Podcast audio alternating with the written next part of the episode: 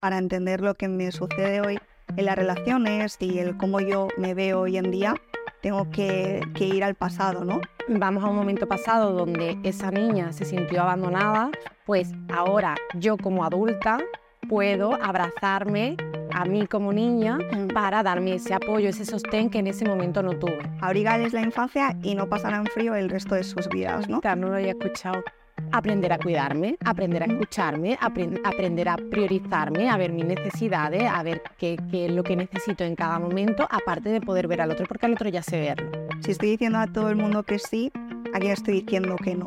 No es todo en relación a los demás, también una relación conmigo misma, que la estoy abandonando. Son estas cosas las que muchas veces nos traen a terapia, ¿no? De sé que algo no va bien en mis relaciones, pero no sé bien bien el qué. ¿Qué cosas ha podido vivir una persona a lo largo de su vida, de su infancia? ¿Qué roles familiares, qué figuras parentales ha podido tener que hayan influido en este desarrollo de rol de niña buena, de complaciente? Una vez que, que me enfade, que me enfade con mi psicóloga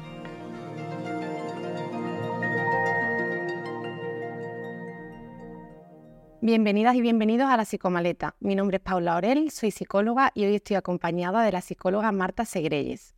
Hola Marta, ¿cómo estás?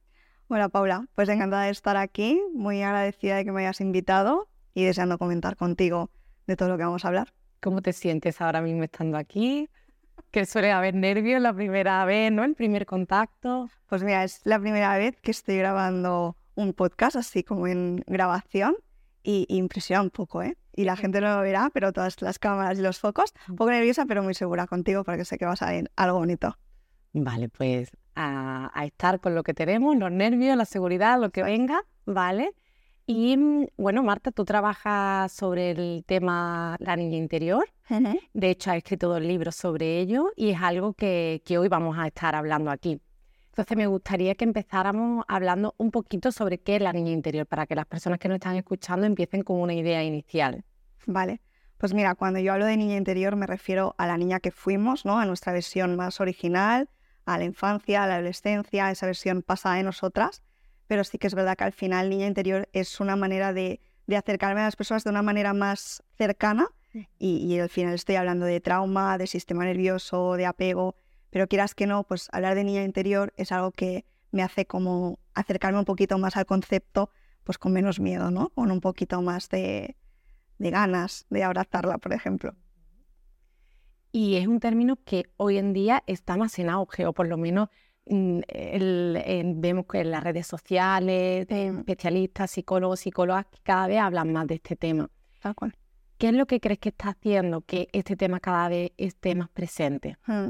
Claro, yo el concepto lo conocí a lo mejor hace pues ocho años, ¿no? Y es como algo bastante reciente dentro de, la psicología, pero sí que es verdad que ahora yo creo que vamos hablando más de heridas emocionales, ¿no? Antes había como más tabú, nadie quería como eh, ubicarse como una persona con, con traumas o con heridas, y ahora creo que ya nos da menos miedo decir, pues sí, mira, tengo algunas heridas o necesito trabajar en mí y quiero resolver estas cosas y para mí es fundamental que estos aspectos eh, revisarlos, ¿no? Entonces yo creo que, que siento que hay cosas que siempre han estado ahí, pero que ahora quizá las oímos más porque, porque las hablamos más también, ¿no?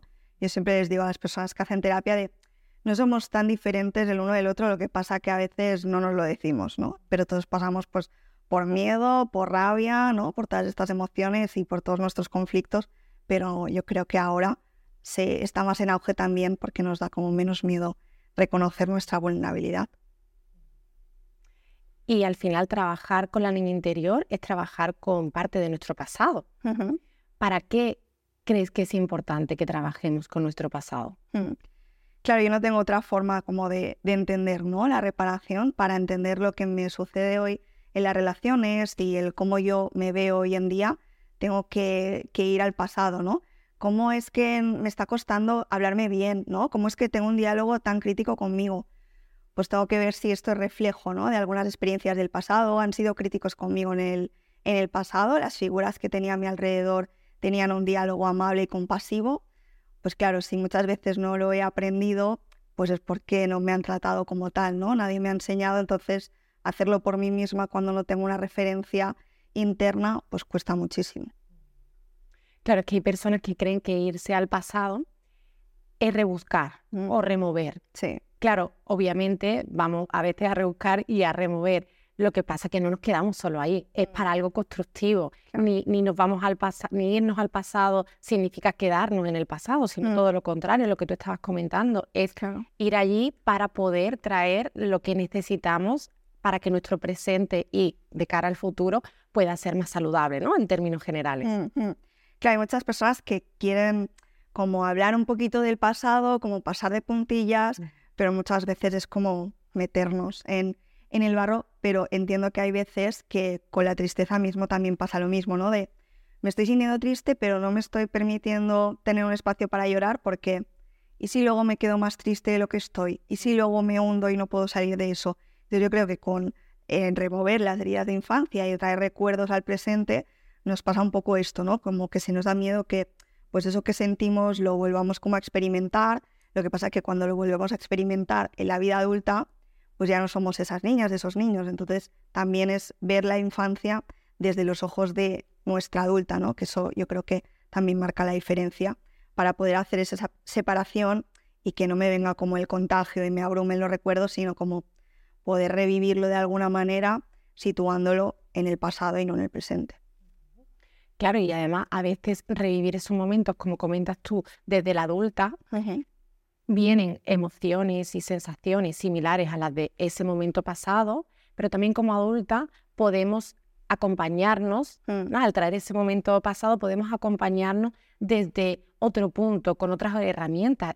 De hecho, es algo que, que es habitual hacer en terapia para lo mismo, ¿no? Pues cual. vamos a un momento pasado donde esa niña se sintió abandonada, pues ahora yo como adulta puedo abrazarme a mí como niña Mm, para darme ese apoyo, ese sostén que en ese momento no tuve. Mm. Entonces al final termina siendo constructivo el irnos al pasado para traerlo al presente.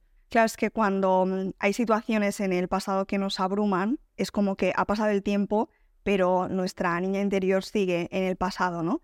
Y claro, es como actualizarle la información, ver que a día de hoy pues tenemos X años, que nos dedicamos a tal cosa, y a veces incluso como con recursos más eh, sensoriales, ¿no? Y a veces le digo, por ejemplo, como el anillo de casa, digo, qué cosa más de, de adulta, ¿no? Pues como poder recordarme, ¿no? Que, esto es el presente, ¿no? Y que puede ser que yo, si me he sentido abandonada en el pasado, pues conecte con el abandono en el presente en algunas situaciones, pero recordarme un poquito que todo aquello que me está viniendo, que puede estar mm, dándome miedo, ¿no? De, ojo, me voy a quedar sola, me voy a sentir muy abandonada y voy a estar sola en el mundo, como poner un poco en duda eso, ¿no? Poder cuestionar, decir, vale, me puedo sentir sola, pero ¿realmente estaría sola en el mundo? Probablemente me sienta sola, pero ya no será una soledad como cuando era niña, que sí que necesitaba depender de los demás, ¿no? Es una soledad que no es para nada agradable, pero ya no es como una situación de pánico, de supervivencia, realmente ya me puedo hacer cargo de mí, ¿no? Y, esto del anillo que te digo, pues también hay alguna persona que acompaño que me decía, dice, a mí me sirve como recordar que tengo nómina, dice que eso también es como algo de, de adulto, ¿no? Pues como darse como ciertas instrucciones en ese momento que lo necesita como para poder recordarse y actualizarse la información de, de aquellas partes que se han quedado pues más estancadas en momentos pasados. Claro, porque siendo adultos vivimos situaciones del presente como adultos, como lo viviríamos siendo niñas. Y al final, lo que tú estabas comentando, esta sensación mm, o miedo al abandono que me pueda venir en mi momento presente siendo adulta, a lo mejor tiene más que ver con una historia mía pasada que con lo que realmente está ocurriendo en mi presente. Mm, Tal cual. Y si, si en ese momento sentí ese abandono que quizá era real o quizá eh, lo, lo sentía igualmente es totalmente válido, Mm, al final termino viviendo en mi adultez con esa presencia del abandono, mm, que al final es una creencia que hay detrás de todo esto, que como tú has dicho, si no la cuestionamos, terminamos poniendo por delante de, de lo real lo, lo que la creencia nuestra y nos está dañando. Tal cual.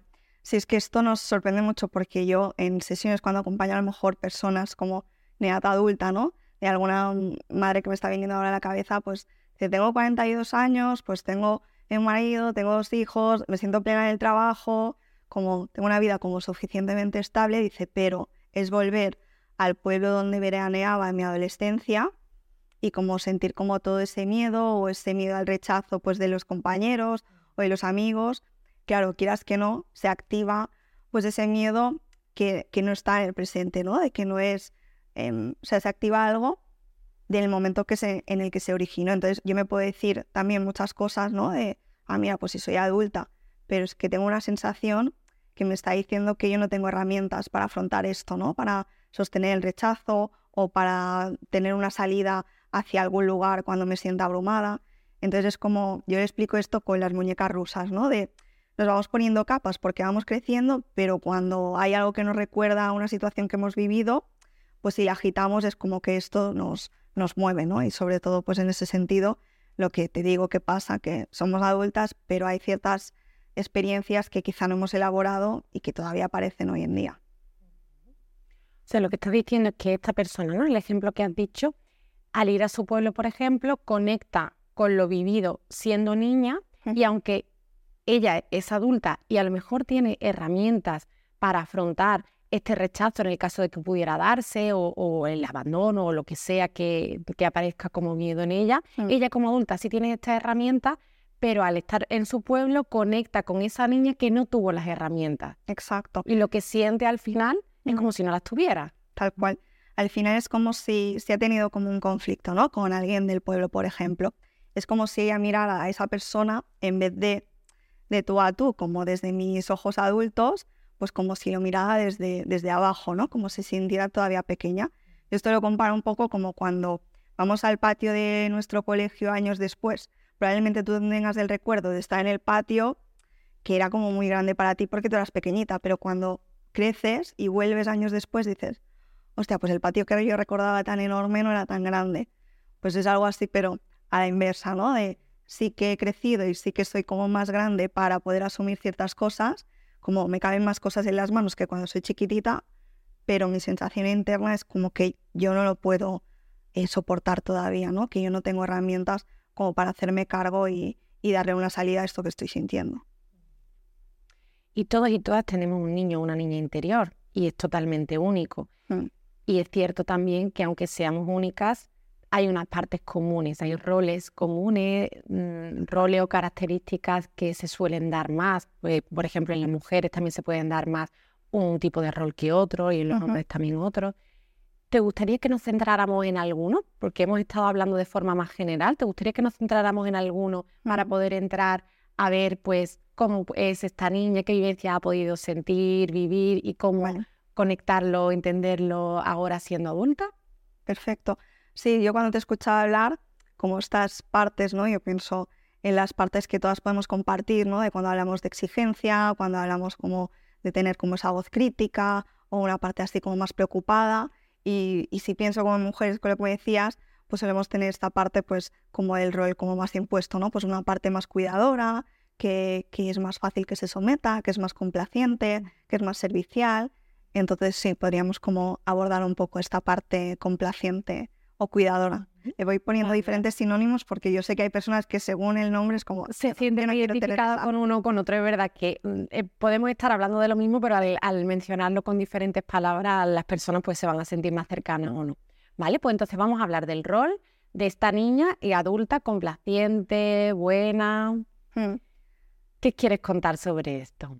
Claro, piensa en, en si te viene como a la cabeza alguna niña, por ejemplo, que cuando la describen sus padres, es como una niña muy buena, que se la puede llevar a todos lados, que es muy madura para su edad, que no da problemas, que, es muy fácil de llevar, ¿no? Pues es algo como que nos parece algo fácil, pero al final pues no deja de ser pues que quizás una persona como que no nos da problemas porque es obediente, ¿no? O que no nos da problemas porque si le ponemos un, un castigo pues no dice nada y no se enfada, ¿no?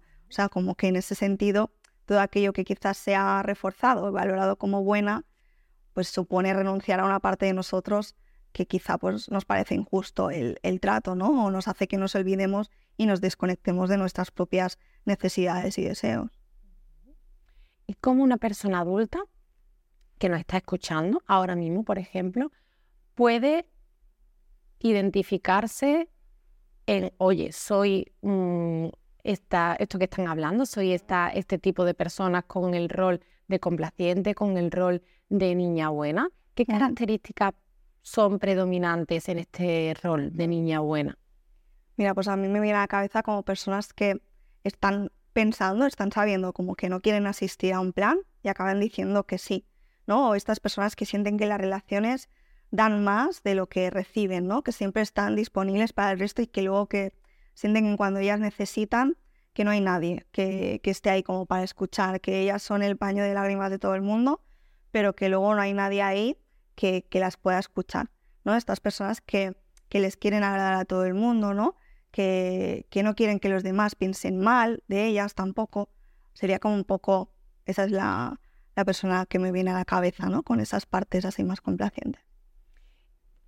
O sea que, por ejemplo, esta persona, al tender a complacer a los demás, siente dificultad al decir que no o va a practicar menos el decir que no, porque claro, si yo lo que quiero es complacer a mi amiga, mm. si mm, le digo que no, ya no le estoy complaciendo, entonces tienen dificultad a la hora de poner límites, por ejemplo. Claro, al final, igual que hablamos como con el ejemplo, ¿no? De, de esta mujer mayor con las muñecas rusas, pues tiene que ver con ese aspecto de estoy haciendo algo en el presente que me trae memorias del pasado porque ¿qué me pasaba si yo no obedecía? ¿no? Es como recibía igualmente la mirada de mi familia, sentía que, que me querían si yo decía que no. O sea, que en ese aspecto es como que me va a costar, pero porque he aprendido que las relaciones funcionan así y yo si no lo hago así, pierdo, ¿no? O, o puedo ser rechazada o puedo ser abandonada si no estoy como desde ese rol. ¿Y es bueno o es malo? Cuando digo bueno o malo, me refiero a nivel de salud. Es importante para mí especificar esto. Mm. ¿Es bueno o es malo a nivel de salud mm. tener comportamientos, actitudes ante la vida que nos llevan a cumplir el rol de complaciente y de ser buena? Hmm. Pues mira, yo te diría que con las partes complacientes al final, cuando alguien empieza a terapia, viene mucho como con la intención de quitarse de raíz todo esto que le hace sufrir, ¿no? Y es como yo quiero dejar de ser así. Pero luego cuando vamos haciendo el proceso, también hay mucho miedo a dejar de ser así, ¿no? Y a perder pues ciertas relaciones o a que las cosas cambien. Entonces, en ese sentido, para mí es como quedarme con lo mejor de esa parte, ¿no? Evidentemente, cuando hablamos de parte, es un aspecto de nosotras que no ha sido actualizado y que necesitamos encontrar otra manera pues más adaptativa de funcionar. ¿No? Pero sí que es que si yo, por ejemplo, soy una persona pues que cuido los detalles, ¿no? Que me gusta que si vienes a casa, pues prepararte algo de comida y que estemos a gusto y me acuerdo de tu cumpleaños y te felicito y no voy a dejar de ser así. Ahora es verdad que quizás esa parte complaciente, si la tengo revisada, ¿no? Si la he podido trabajar un poco, es como, por así decirlo, mantenerla un poco a raya y decir, sé que cuando estoy cómoda me sale fácil decir que sí y luego no pienso en si yo quiero o no, o me sale fácil, ¿no? Es como saber un poquito nuestra tendencia. A mí me gusta como, como hablar un poco de eso, de esa parte es verdad que se ha quedado en el pasado y en el presente quizá no me sirve tanto y me da dificultades en algunas situaciones, pero me voy a quedar como con lo mejor que me ofrece esa parte. No voy a dejar de ser detallista, pero a lo mejor es diferente a que sea complaciente y a que sea pues demasiado servicial, ¿no? Claro, es que escuchándote me acuerdo de, algo que digo yo mucho en consulta, que es en sí una cualidad, una herramienta no es ni buena ni mala. Lo malo en términos de salud es cuando solo tengo una herramienta ante cualquier situación. Hmm. Entonces, hay veces que esta herramienta, por ejemplo, lo que tú has comentado, pues el complacer, el ser detallista, una persona también complaciente Mm, está muy entrenada en, ver la necesidad del otro, en, ver lo que quiere para poder dárselo. Entonces son cualidades que, por ejemplo, acercan a la persona a tener unas relaciones sociales, relaciones de pareja íntimas, donde la, la otra persona eh, se siente satisfecha, a gusto y todo este tema. Entonces aquí estaríamos viendo la parte beneficiosa. Claro, ¿qué ocurre? Que estas mismas cualidades que me aportan esta parte beneficiosa, también me están perjudicando. Como por ejemplo, siguiendo con el ejemplo del complaciente, pues me está perjudicando a estoy tan pendiente de estar para los demás, para complacer, viendo sus necesidades, que dónde están las mías. Porque todo el tiempo de mi vida que he estado aprendiendo a ser complaciente, ha sido un entreno en Mm. ver a los demás, en estar para los demás, etcétera, y ha sido un tiempo que no he estado para mí. Mm, ¿no? mm, Entonces, aquí, por ejemplo, sería la misma cualidad, la cara que me beneficia, la cara que me perjudica.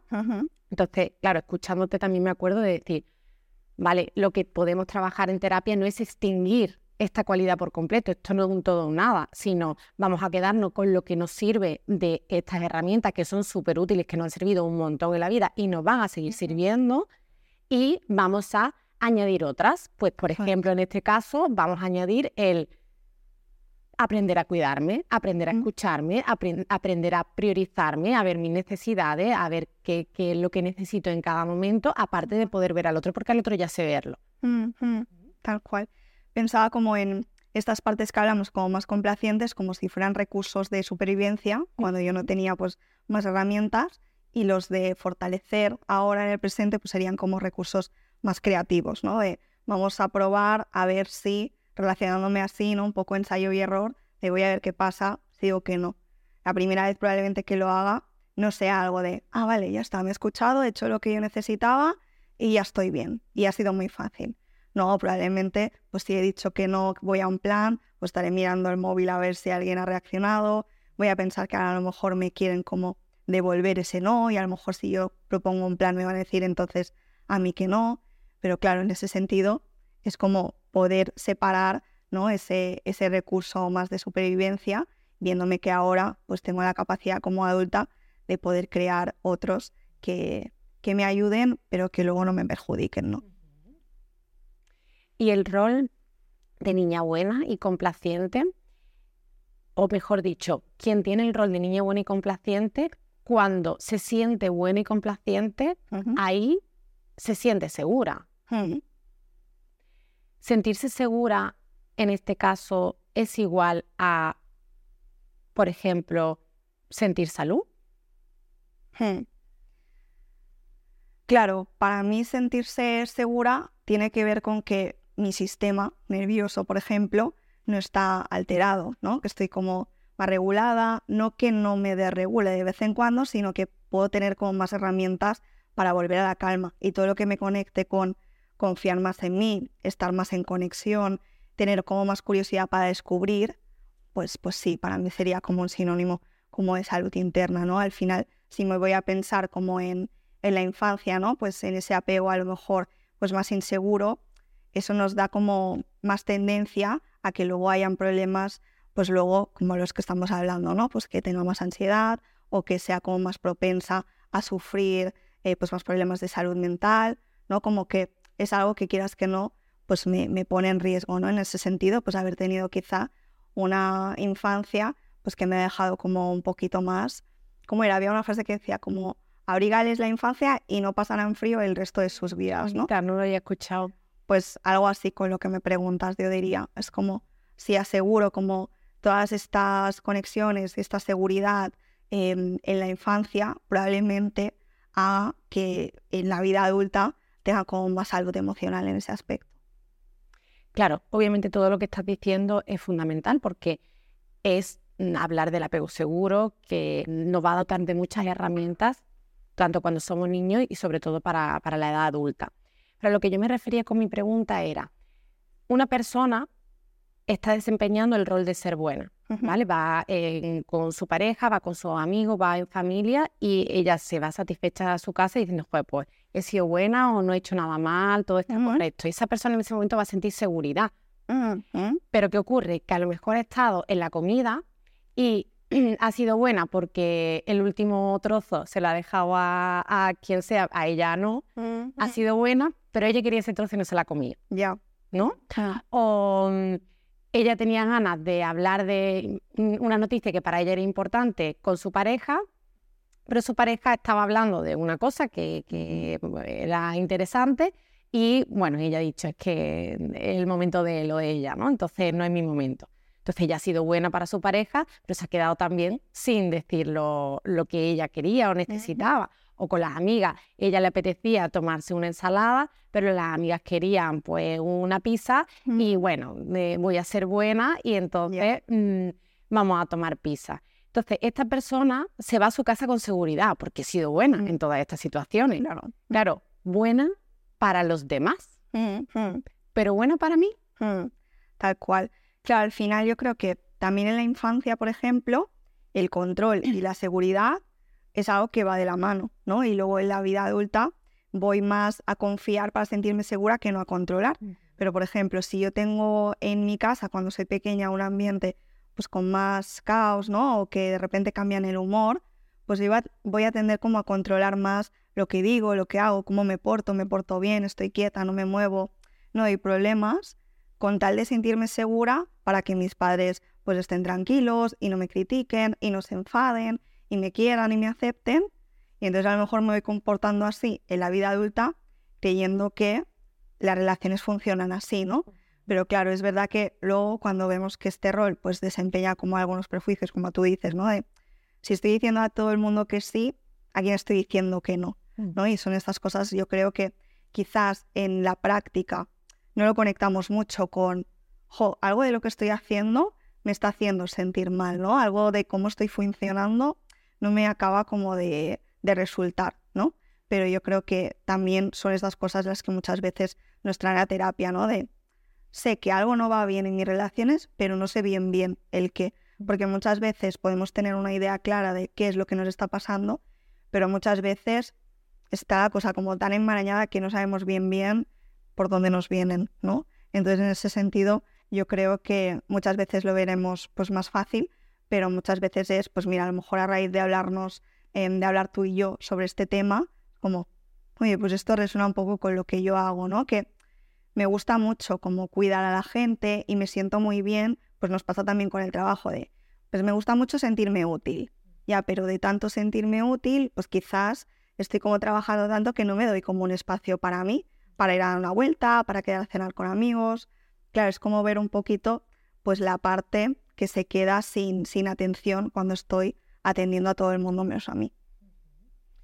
Y el equilibrio estaría en ese punto intermedio entre, por ejemplo, poder dar y poder darme. Mm, Atender hacia afuera y atender hacia adentro. claro. Y lo que te comentaba antes, Marta, es, o sea, me surge porque hay personas que dicen, es que yo me siento bien Mm, en estas situaciones, los ejemplos que yo decía de los amigos, de la pizza, de- del, del dejar hablar y tal, es que yo me siento así bien.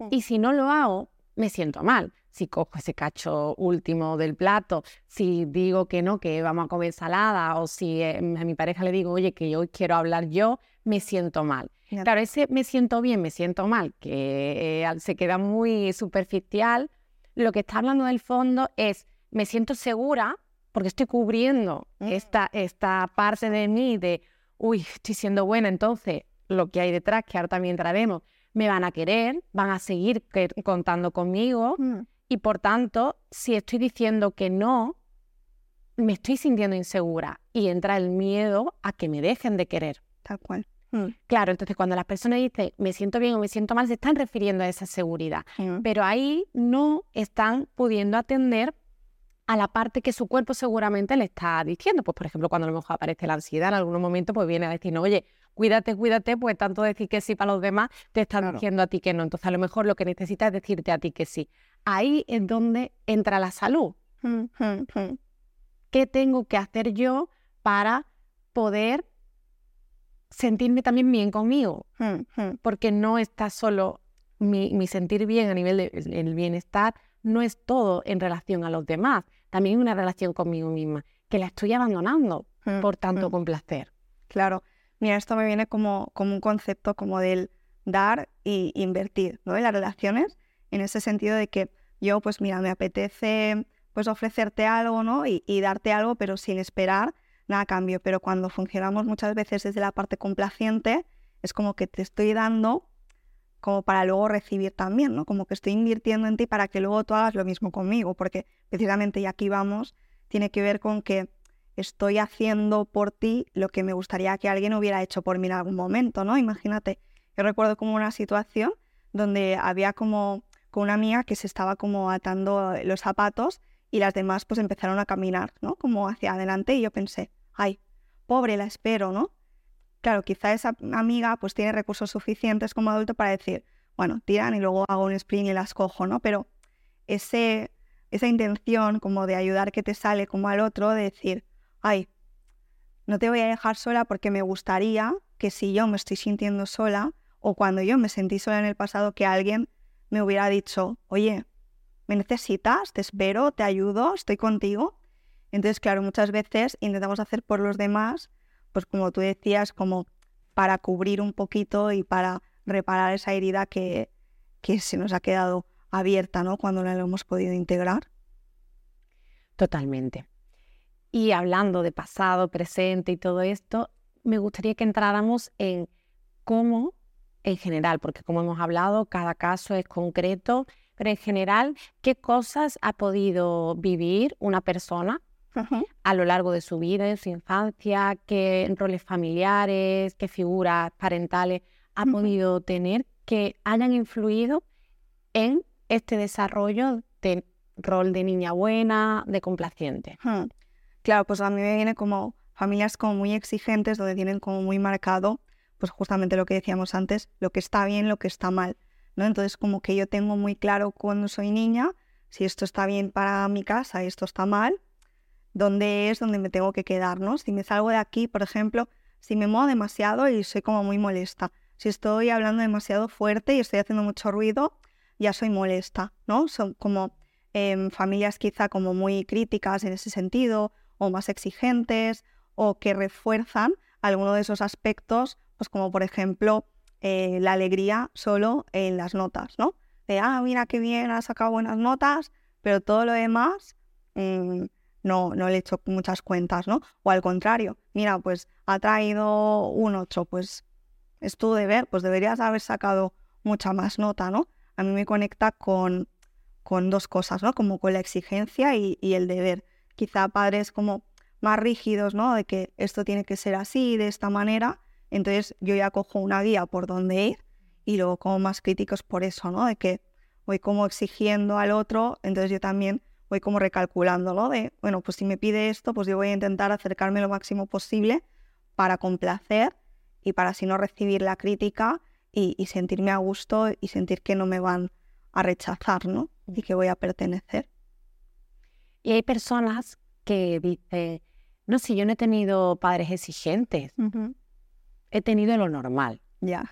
Claro, lo normal para tu vivencia, lo que tú conoces al final. A lo mejor tu normalidad viene implícita que hay una exigencia. Mm. No, pero a mí nunca me han dicho, tengo que, tienes que sacar un 9 Mm. o tienes que hacer esto de esta manera, ¿vale? A lo mejor no te lo han dicho de una forma directa, pero no solo entendemos los mensajes directos, Claro. también entendemos la ausencia de mensaje, Mm. porque yo saco un 9 y a mí mi padre, mi madre me dice, ¡ay, qué guay, estoy orgullosa de ti! Y saco un 7 y pasan de mí, o, ah, ¿vale? O, o, por ejemplo, la misma situación que también hace un refuerzo. Saco un 10 y no me dicen nada, incluso me dicen que bueno, es lo que tengo que hacer, pero es que saco un 5, saco un 6 y viene el castigo. En estas tres situaciones, el mensaje que me están dando es el mismo. Mm. Te queremos, por así decirlo, los padres nos quieren de todas las formas, ¿vale? Pero lo que recibe un niño o una niña es te atendemos, te reforzamos, te miramos, te apreciamos cuando estás sacando un 9 o un 10. Claro. Y cuando no está siendo así, no lo estamos haciendo. Y como necesidad intrínseca de toda niña, niño, persona del mundo, Mm. está el necesito la atención de mis padres para sentir que existo. Por tanto, voy a hacer todo lo posible pues, por sacar ese 9 o ese 10, que es lo que ellos me refuerzan. Eso es. Pero al final es como un amor como más condicionado, ¿no? Como tú decías ahora, de te queremos siempre Sí. y cuando hagas las cosas bien, te queremos siempre y cuando.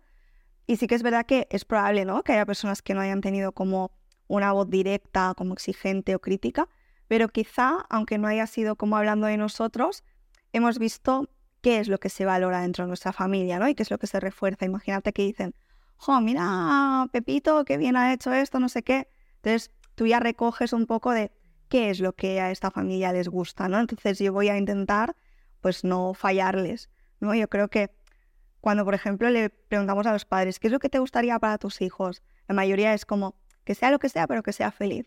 Pero si nos preguntan a los hijos, yo creo que muchas veces lo que tienes como encima de eso es te gustaría para tus padres? Pues saber que están orgullosos de mí, ¿no? Mm. Y yo creo que muchas veces, como esta ausencia de mensajes, ¿no? De que estas cosas no hace falta decirlas y ese vacío, pues quizá no hace falta que nos lo hayan dicho directamente, puede ser que nosotros lo hayamos cazado al vuelo, ¿no? Cuando sabemos de cómo ellos valoran la vida y a las personas, pero también que la ausencia de, de mensajes nos hayamos quedado pues con el vacío y hayamos como hecho nosotras las piezas del puzzle, ¿no? Es como, vale, tú no me dices nada, sí que me dices cuando saco esta nota, entonces para ti lo que te gusta es, y entonces yo me voy haciendo un poco pues ese mapa mental de cómo tengo que ser para gustarte a ti, porque si yo cuando soy pequeña no te gusto a ti, ¿qué va a ser de mí?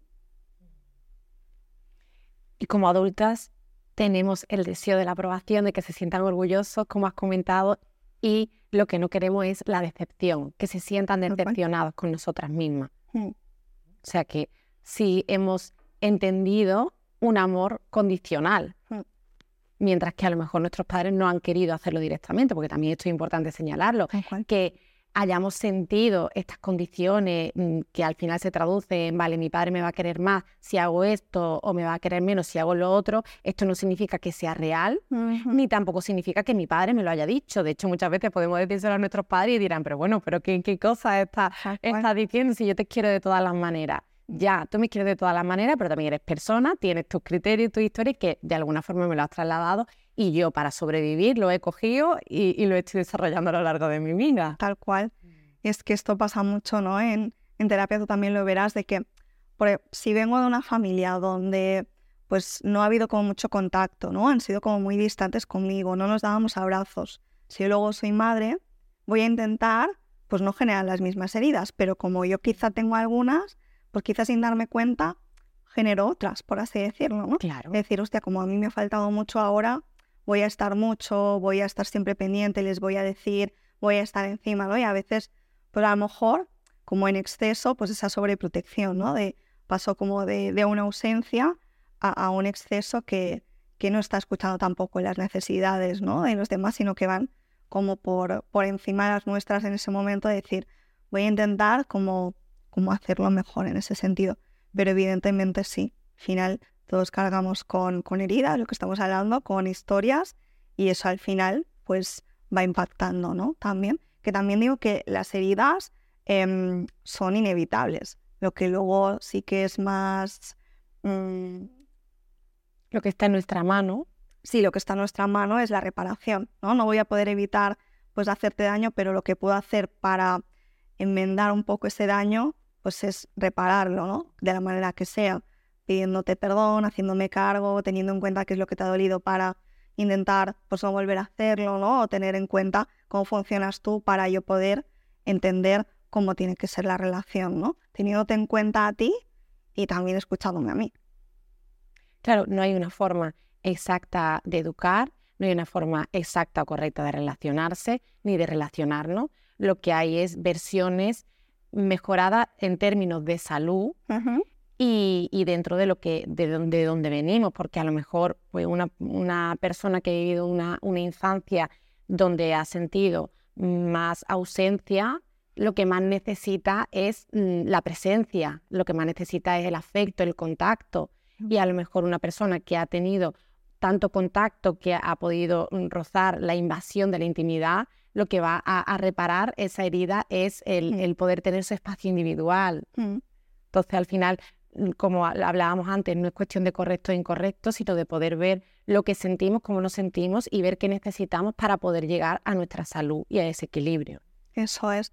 Al final no hay un, un manual y nada es ni bueno ni malo, incluso cuando hablamos como de estas partes que decíamos, sino que simplemente nos dan información de cómo ha sido nuestra vida hasta este momento, ¿no? Cuáles son las experiencias que más nos han marcado, cuáles son los acontecimientos que más nos han construido, ¿no? A día de hoy, pues lo que decíamos, pues es fácil que sí, todas las personas más significativas de mi vida o todos los eventos donde han estado como ahí las personas más especiales, pues han tenido un trato más crítico o ha habido como esa ausencia como de reconocimiento, pues luego a mí me cueste, ¿no? Pues celebrar eh, un éxito, ¿no? Y no ser exigente o no ser dura o, o no criticarme.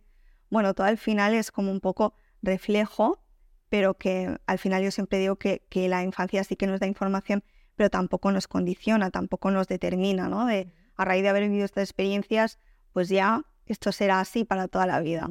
No, sino que nos da información para que no vayamos ciegos, ¿no? Que no tengamos como esos puntos ciegos y que tengamos un poquito más de nociones de qué es lo que ha hecho que a día de hoy pues nos ocurra lo que nos ocurre. Y Marta, ¿te gustaría contar algún caso, modo ejemplo, que te acuerdes, que hayas trabajado, obviamente sin mencionar nombres, siempre la confidencialidad por delante, un caso donde puedas explicar detalles de la infancia, cómo se manifestaba como adulta y cómo habéis podido trabajarlo pinceladas en terapia y cómo esta persona a lo mejor ha podido mm, conseguir una vida más saludable, no perfecta, importante, sino más saludable con esto. Hmm. Claro, pues pienso como quizá en alguna persona, como, decíamos antes, que ha ido apareciendo, ¿no? Como que tenía como unos padres como con, o sea, como que ella sentía ese amor, pero sí que es verdad que a veces, em, sobre todo lo sentía como por parte de su madre, por parte de su padre, pues yo creo que también, pues a nivel cultural, pues también era como más frío, pues casi nunca le, le daba abrazos, ¿no? Entonces ella creció un poco con la idea de que algo con ella pasaba, ¿no? Sobre todo como la confusión de, jo, para mi madre parece que está bien, pero para mi padre parece que, que no, ¿no? Que hay algo malo en mí. Entonces ella aprendió como a esforzarse mucho para ganarse, ¿no? A, su padre y eso se fue repitiendo con otras relaciones, ¿no? Es como, estaba como en relaciones, pues en el grupo de amigas, pues desde ahí, desde esa parte más complaciente de me esfuerzo mucho para ver qué es lo que está pasando que, que no te gusto, ¿no? Por ejemplo, si había como un grupito donde, esto pasa como mucho en los colegios, ¿no? Es como, tengo una chica que está siendo como muy amiga mía, que me está invitando a su casa, que estoy teniendo claro como que me aprecia mucho, pero me voy a mirar a esta que me está haciendo como algún gesto como que no le caigo demasiado bien o que no tenemos demasiado feeling.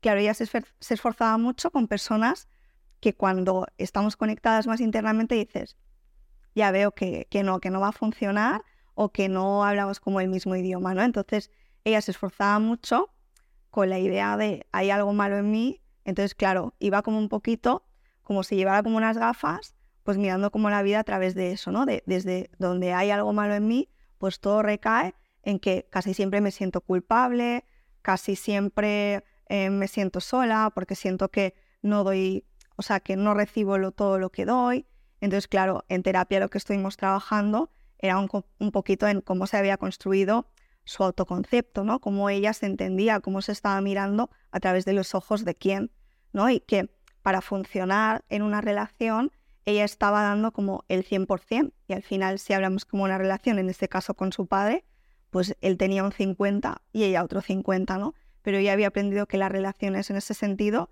dependían solo si ella lo hacía bien, ¿no? Que la otra parte no tenía ninguna responsabilidad.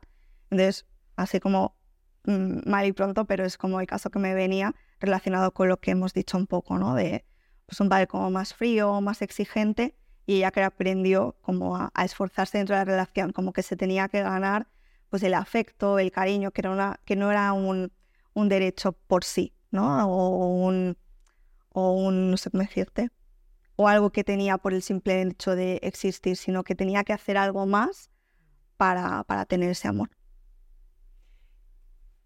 Y qué guay porque has dicho, a lo mejor tenía una amiga en el colegio que quería estar con ella, que la atendía, que la invitaba a los sitios y tal, y su atención no se iba hacia ella, se iba hacia la persona que a lo mejor no le apetecía, porque no le apetecía, hay personas que no encajan y ya está, que no le apetecía estar con ella o que pasaba de ella o lo que sea. Y aquí mm, eh, eh, se puede decir que de alguna forma se está representando lo que es la figura de la madre y la figura del padre, ¿no? la, la, persona que me quiere tal y como soy, vale, ok, aquí ya no te miro, no a mal, pero ya no te miro porque mi foco se va a ir hacia esa persona que no me está atendiendo o no me está Mm, eh, validando como yo necesito, que es esta otra chica que tú comentabas, que sería la representación del padre. Claro, al final esa amiga es como la que me abre más la herida, ¿no? Y por eso me estoy enfocando más en intentar repararla para cerrarla. O sea, intentar como que esto no se produzca, ¿no? Que no haya un rechazo, que nos llevemos bien, que tú también me invites, que yo también esté contigo, porque si tú no me miras, Entonces yo me siento más rechazada y esto me recuerda a otras veces que me he sentido rechazada, ¿no? Pero sí tiene que ver como totalmente con eso de, de ti ya sé que tengo eh, el amor y el aprecio, pero a ti qué te pasa conmigo, porque tú no, ¿no? ¿Qué es lo que no te gusta de mí? ¿Qué es lo que puedo hacer para gustarte entonces, ¿no?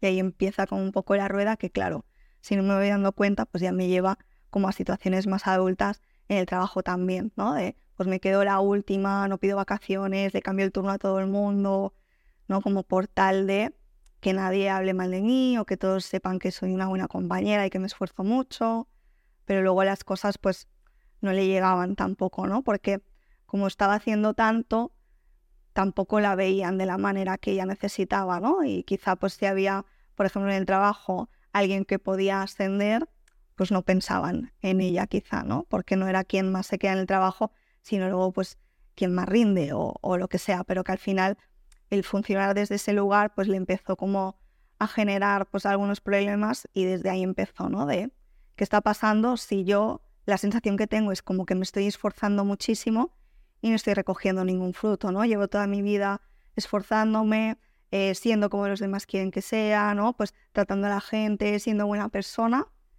¿Y, y dónde están mis cosas buenas, ¿no?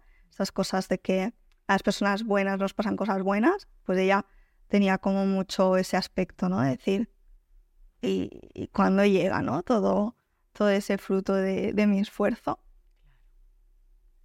Y siguiendo con este ejemplo, o en general, ¿cómo crees tú o qué le dirías tú a una persona que te dice, vale, Marta, muy bien, todo esto que has hablado, me siento identificada, mmm, estoy dentro de, esto. Ahora quiero, que además pasa mucho en terapia, ¿no? ¿Y ahora qué hago? ¿Y cómo lo hago, no? Ya. ¿Qué, ¿Qué, le dirías a esa persona que puede hacer, que puede trabajar, aparte de ir a terapia, obviamente, para poder irse cada vez un poquito más a ese equilibrio que no es tan, el que no es estar tanto en ese extremo de estoy dando, estoy complaciendo, estoy totalmente viendo la necesidad del otro, sino también poder ver la parte de conmigo, mi necesidad, lo mío también está a veces incluso primero.